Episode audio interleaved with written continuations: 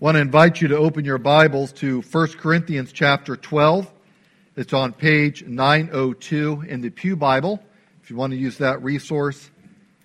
1 Corinthians chapter 12. Last week we began a three part sermon series on our church's 3E vision statement embrace God's truth, enjoy His people, extend His glory.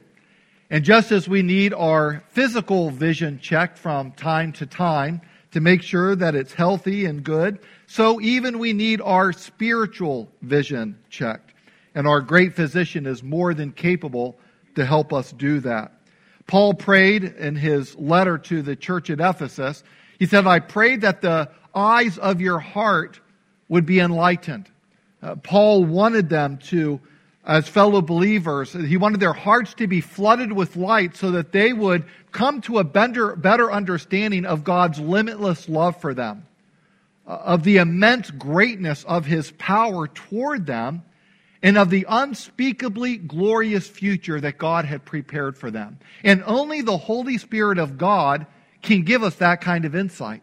It's not something that is seen with, with natural human reasoning. Your eyes must be opened by the Spirit of God, and the Spirit of God opens our eyes through the Word of God, the Holy Scriptures, which, of course, the Spirit Himself wrote through human authors.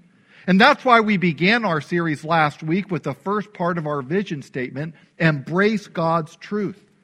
All Scripture points to Christ, who said, I am the truth. So to embrace God's truth is to embrace God's Son, the Lord Jesus Christ. Embracing Him as your Lord and Savior is the start of your Christian journey. But we were never meant to walk alone.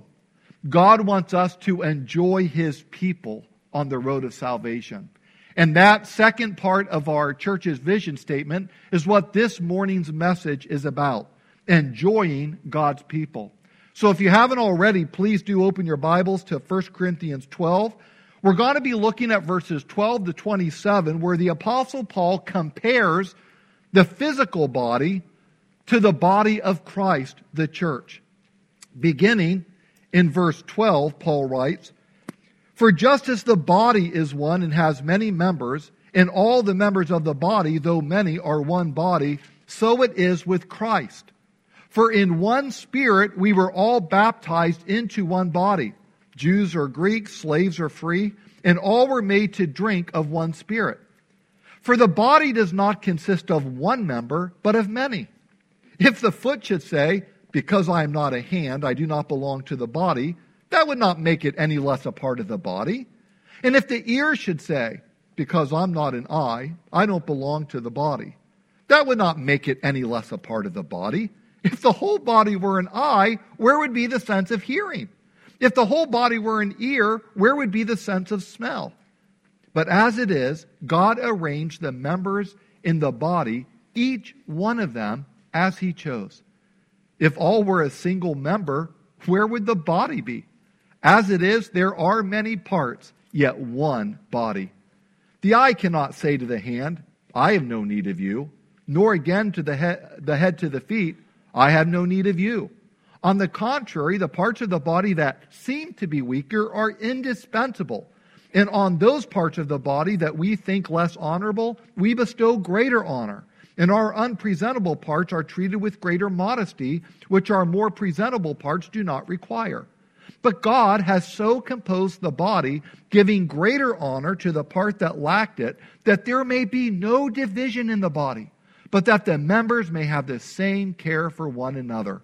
If one member suffers, all suffer together. If one member is honored, all rejoice together. Now you are the body of Christ and individually members of it. Most of us are familiar with the concept of body image, how we think, feel, and act toward our bodies. And unfortunately, many people today have a negative body image. And negative body images tend to lead to many negative outcomes, uh, such as stress, anxiety, depression, uh, interpersonal conflict, social isolation, perfectionistic tendencies, and perpetual negative thoughts. Sadly, research has shown that roughly half of all 13 year old American girls have reported being unhappy with their body. And this number jumps to 80% by the time they turn 17. Negative body image afflicts the male population as well. While only 25% of guys admit that they're concerned about their physical, uh, their physique, Actually, 75% of them use appearance or performance enhancing substances to modify their body image. How we think, feel, and act toward our body has a huge impact upon our lives. And the same is true when it comes to Christ's body, the church. If I were counseling someone with a negative body image, I would want them to see themselves as God sees them. That would be the very starting point of, of changing your perspective, how you think and feel and act toward your body. Uh, that would be the beginning of uh, being able to replace anxiety with peace, depression with joy, interpersonal conflict with healthy relationships, social isolation with involvement in other people's lives uh, being able to replace uh, perfectionistic tendencies with realistic expectations and replacing negative thoughts with positive thoughts. And in 1 Corinthians 12, Paul is seeking to uh, improve the church's perception of itself as the body of Christ. He's seeking to improve the church's perception of itself as the body of Christ. Paul says we're not to be putting ourselves down because we minimize the role that we play in the body of Christ. And if we tend to have a more prominent role, we are by no means to disparage those that seem to play a lesser role. We are to appreciate every part, every member of Christ's body, and we are to cherish the church as a unified whole. God wants us to enjoy his people. The Spirit of God, speaking through Scripture, declares that Christ's body has many members which constitute a beautiful whole. That's the, the principle that I trust that God will carve into your hearts today. Christ's body has many members which constitute a beautiful whole. Moments ago in our worship service, we read the first 16 verses of Ephesians chapter 4, where the church is referred to as the body of Christ, just as it is here in 1 Corinthians 12. But in the very next chapter, Ephesians 5, the church is referred to as the bride of Christ. This past Wednesday evening at our care and discipleship course, uh, we spent some time devoted to studying Ephesians 5, verses 25 to 32, where the Holy Spirit says this Husbands, love your wives just as Christ loved the church and gave himself up for her, to make her holy, cleansing her by the washing with water through the word, and to present her to himself as a radiant church, without stain or wrinkle or any blemish, but holy and blameless. In this same way, Husbands are to love their wives as their own bodies. He who loves his wife loves himself. After all, no one ever hated their own body, but they feed and care for their body just as Christ does the church. For we are members of his body. For this reason, a man will leave his father and mother and will be united to his wife, and the two will become one flesh. This is a profound mystery, but I am talking about Christ and the church. In these verses, Paul employs two metaphors for the church, both body and bride, because the relationship of husband and wife illustrates the eternal bond between Christ and his bride, the church. And that's why each man is to love his wife as he loves his own body. Now, I confess as I looked at verse 29 where it says, No one ever hated his own body but feeds and cares for it, I was like, well, how does that jibe with this whole negative body image that we were just talking about? And I think we would agree that the problem is, is that people have a messed up love or a messed up view of their bodies, which leads them to mistreat their bodies. And the same can happen in the church. We love the church as believers, and yet we have a messed up love going on in the church because we have a messed up view of the church, and it leads to mistreatment of one another in the church if we're not careful.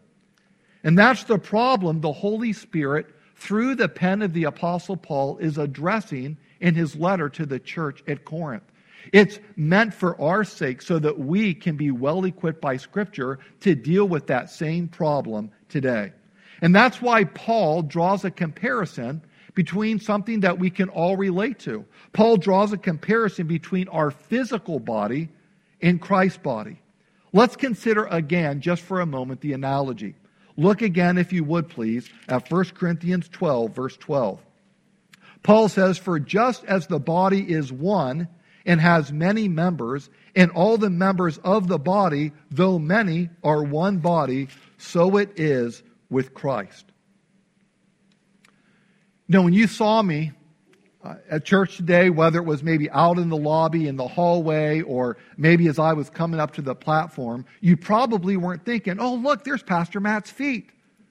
Oh, wow, look, he brought his hands with him too. And I hope he brought his head this morning. Sometimes he doesn't. Look, oh my goodness, his arms and his legs. All of Pastor Matt is here this morning. Well, that's, it's a ridiculous thought, right? Because even though my body has many parts, many members, you see me as one person, right? You see me as a unified whole, as, as Pastor Matt. And this is how we should view the body of Christ. Yes, many members, but we are a unified whole, and we are a beautiful body in the eyes of God. Why does Paul say that we should see the church this way? He tells us in verse 13 For in one spirit we were all baptized into one body. Jews or Greeks, slaves or free, and all were made to drink of one spirit. If you are a believer in the Lord Jesus Christ, you have been baptized in the Spirit into the body of Christ. And that happened the moment that you were born again from above. The, the moment that you were regenerated by the Holy Spirit of God. The moment that God took your, your hard heart and gave you a soft heart that was pliable to His Word. It was the moment that you repented of your sins and you believed the gospel, the good news about Jesus Christ.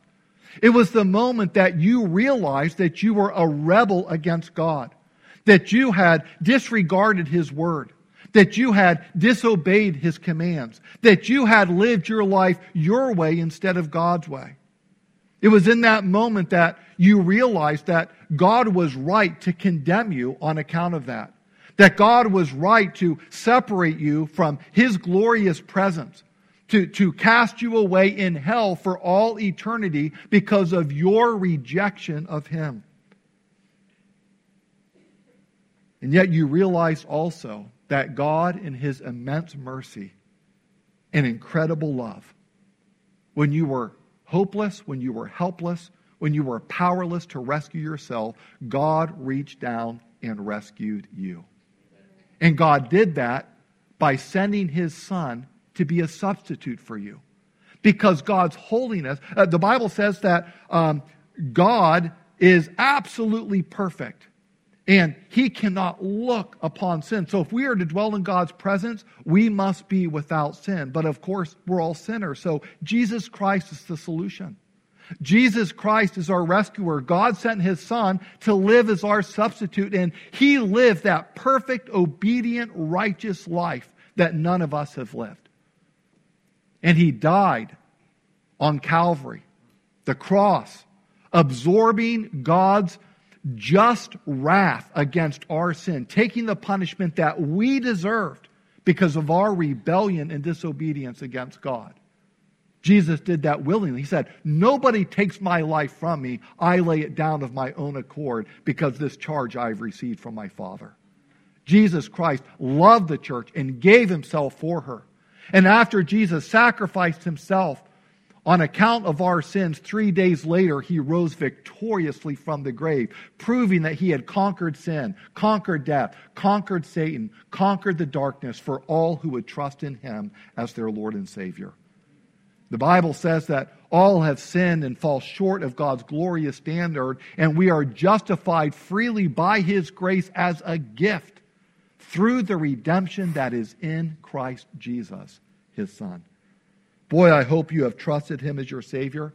I hope that you have turned from your sinful way of life, uh, living life for yourself from your sin, and have entrusted yourself to Jesus Christ. The moment you believed this message, which many of us have, that moment that you received God's gift of salvation through faith, that very moment you were born again and you were baptized in one spirit into one body, the church the universal body of Christ. And water baptism, which we'll be seeing next week, is an outward symbol of this reality. Water baptism is the Christ prescribed method by which we go public with our faith. Uh, we put on the Jesus jersey, so to speak. We announce to the world that by God's grace, we are now on His team.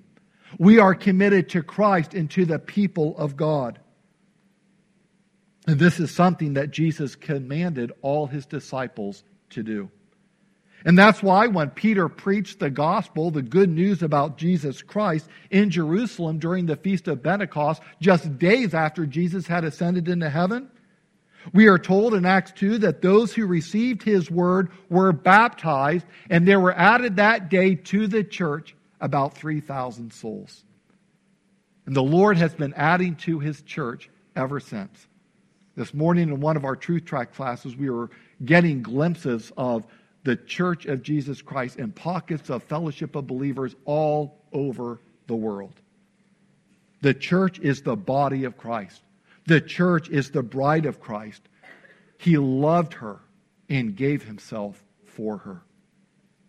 Near the end of Revelation, the Apostle John is, is given a breathtaking view of the church as God sees her and by grace has made her in all her resplendent beauty as the bride of Christ. Listen to these verses from Revelation 19, 6 to 9.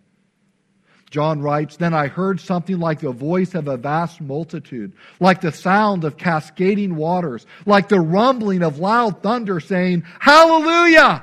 Because the Lord our God, the Almighty, reigns. Let us be glad and rejoice and give him glory because the marriage of the Lamb has come and his bride has prepared herself. She was given fine linen to wear, bright and pure, for the fine linen represents the righteous acts of the saints. Then he said to me, Write, blessed are those who are invited to the marriage feast of the Lamb. He also said to me, These words of God are true. I wonder if you see the church this way. Not because we have arrived yet to that state of perfection outwardly. We have already arrived inwardly through the justifying grace of God, where He declares us to be righteous in Christ by faith. And we are becoming that way increasingly on the outside as we provoke one another to love and good works that we might become more and more like Jesus individually and together.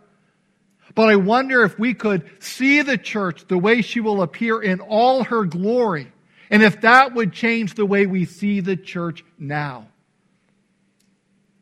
I wonder if you've seen the church in this way, the way that God sees her, the way that Jesus Christ beholds his beautiful bride. In his book, The Loveliest Place, Dustin Benge writes, quote, The church is beautiful because the lens through which Christ regards her is his cross. The focal point of blood, righteousness, forgiveness, union, justification, regeneration, and grace. His cross makes her beautiful. His perfection makes her beautiful.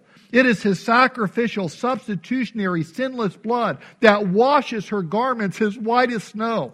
The cross of Christ makes her beautiful, not only inwardly by justification, but also outwardly through sanctification. From giving second birth to final glory, the righteousness of Christ creates a beautiful church. End quote. Christ's body has many members. People from all different walks of life, all different kinds of backgrounds, ethnicities, social classes, personalities, skill sets, and yet they all constitute a beautiful whole. Amidst all our diversity, there is a pervasive unity because in one spirit we were all baptized into one body, the body of Christ. And we all know that variety is the spice of life, right? It's also the spice of the church. Listen again as I read verses 14 to 27, this time in the New Living Translation. Keep it in mind that Paul is using our physical body as an illustration of Christ's body, the church.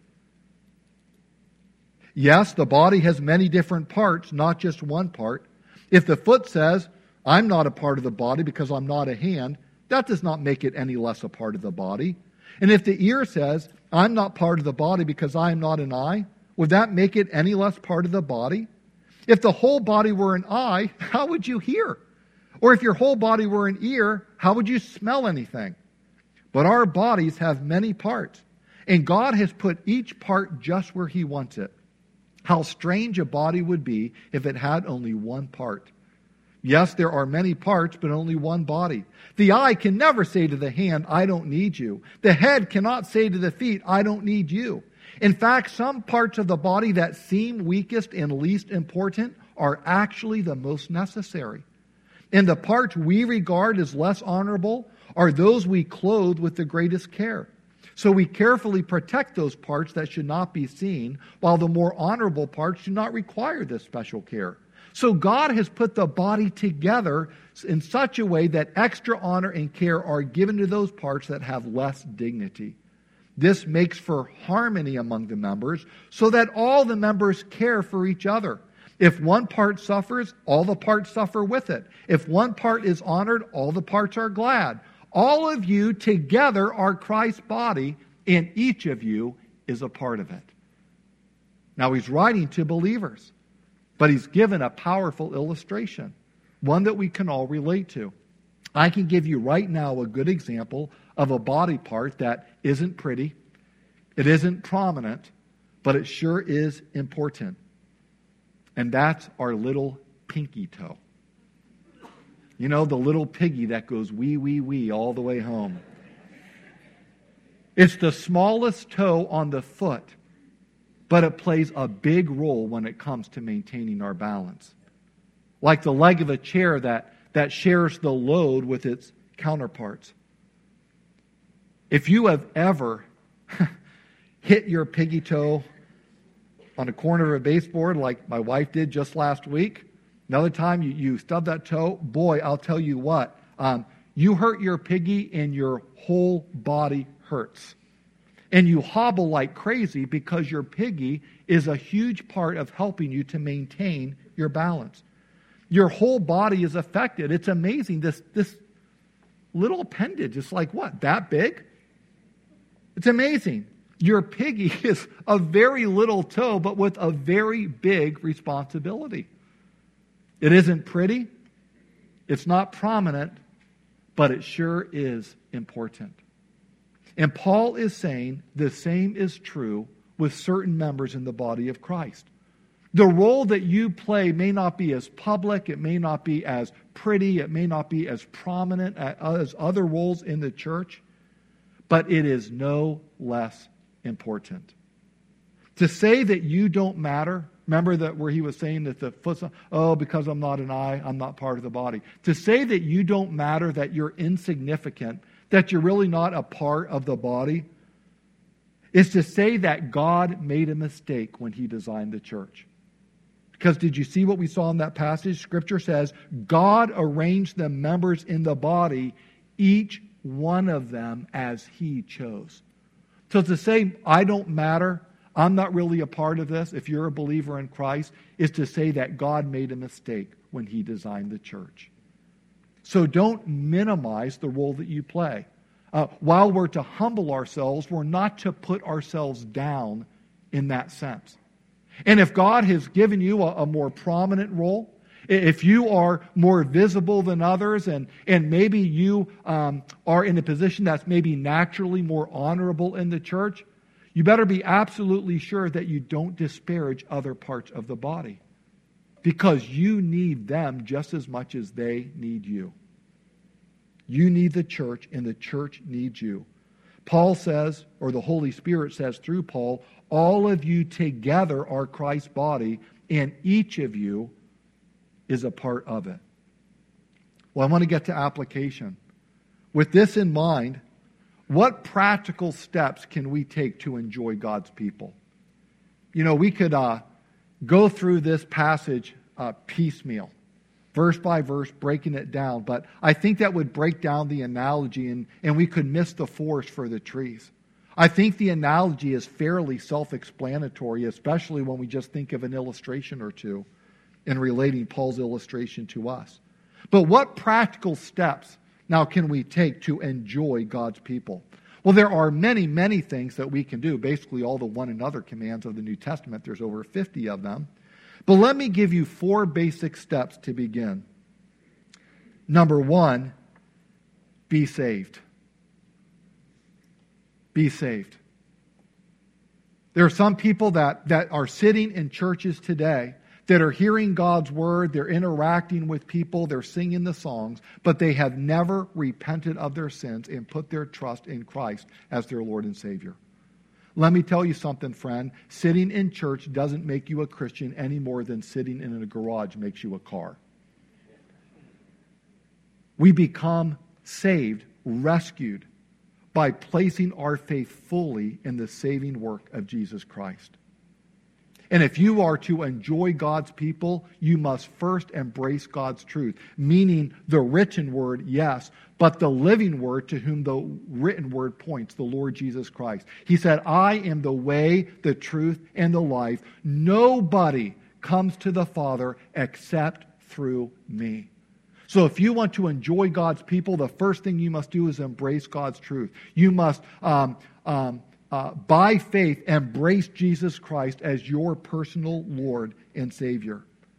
You must embrace God's truth. And the truth is that God so loved the world that he gave his one and only Son, that whoever believes in him should not perish, but have eternal life, because God did not send his Son into the world to condemn the world, but so that the world might be saved through him.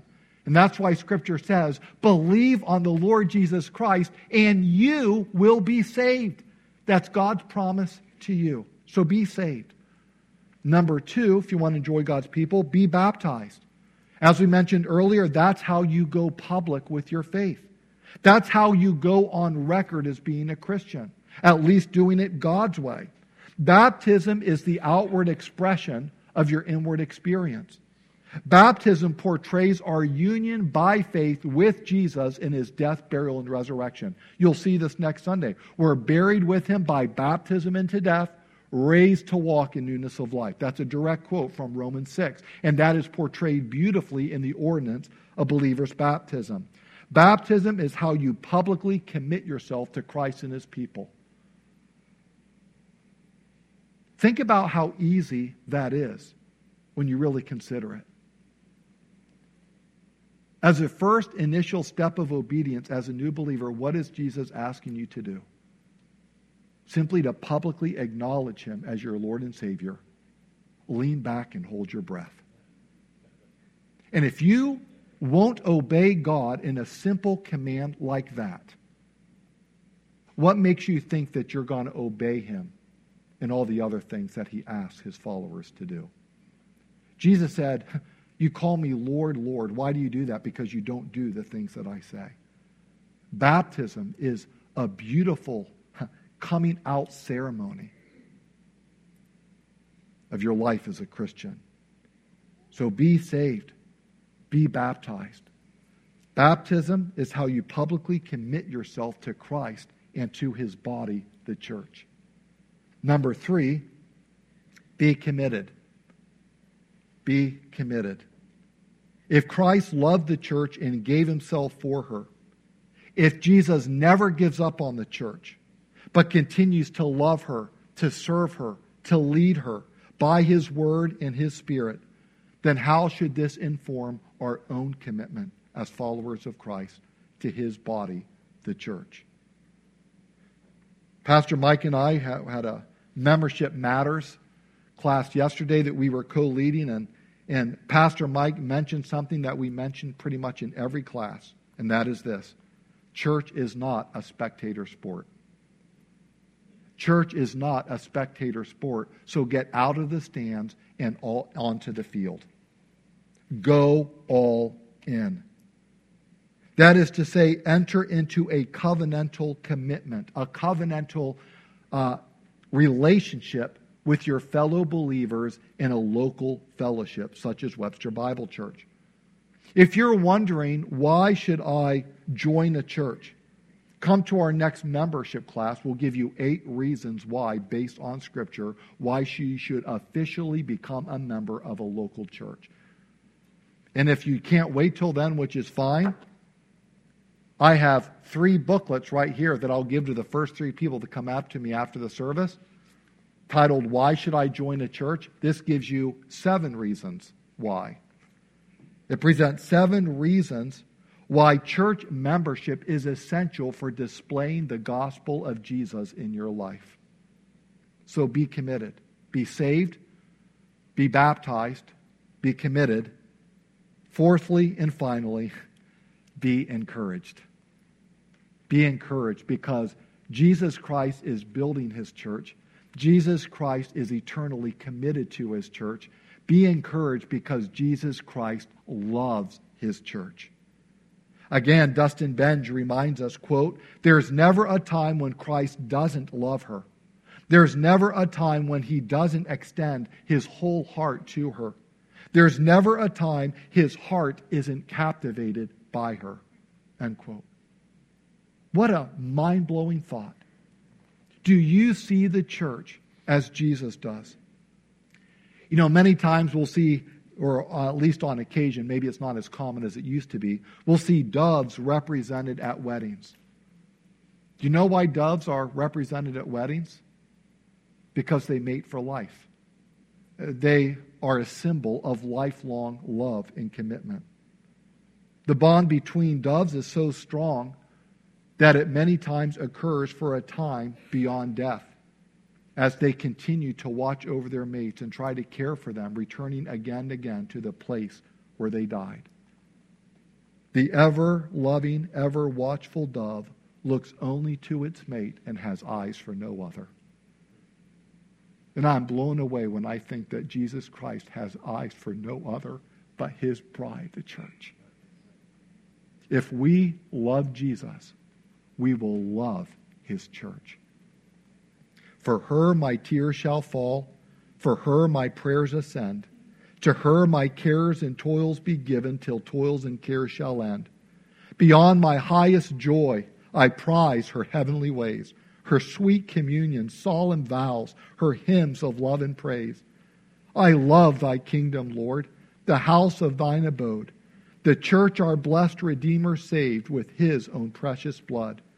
Sure as thy truth shall last, to Zion shall be given the brightest glories earth can yield and brighter bliss of heaven. Let's pray. Father in heaven, thank you for calling us into the fellowship of your beloved Son, Jesus Christ our Lord. Thank you for making us members of his body, the church. Lord Jesus, thank you for loving us as your bride and making us beautiful both inside and out by your saving grace, by your substitutionary sacrifice for us. Help us to see the church as you do, to love her as you do with the help of your Holy Spirit. May we bring you, Jesus, increasing glory as we experience the blessing of belonging. We love you, Lord Jesus. And we pray all of these things to God, our loving Heavenly Father, in your precious name. Amen.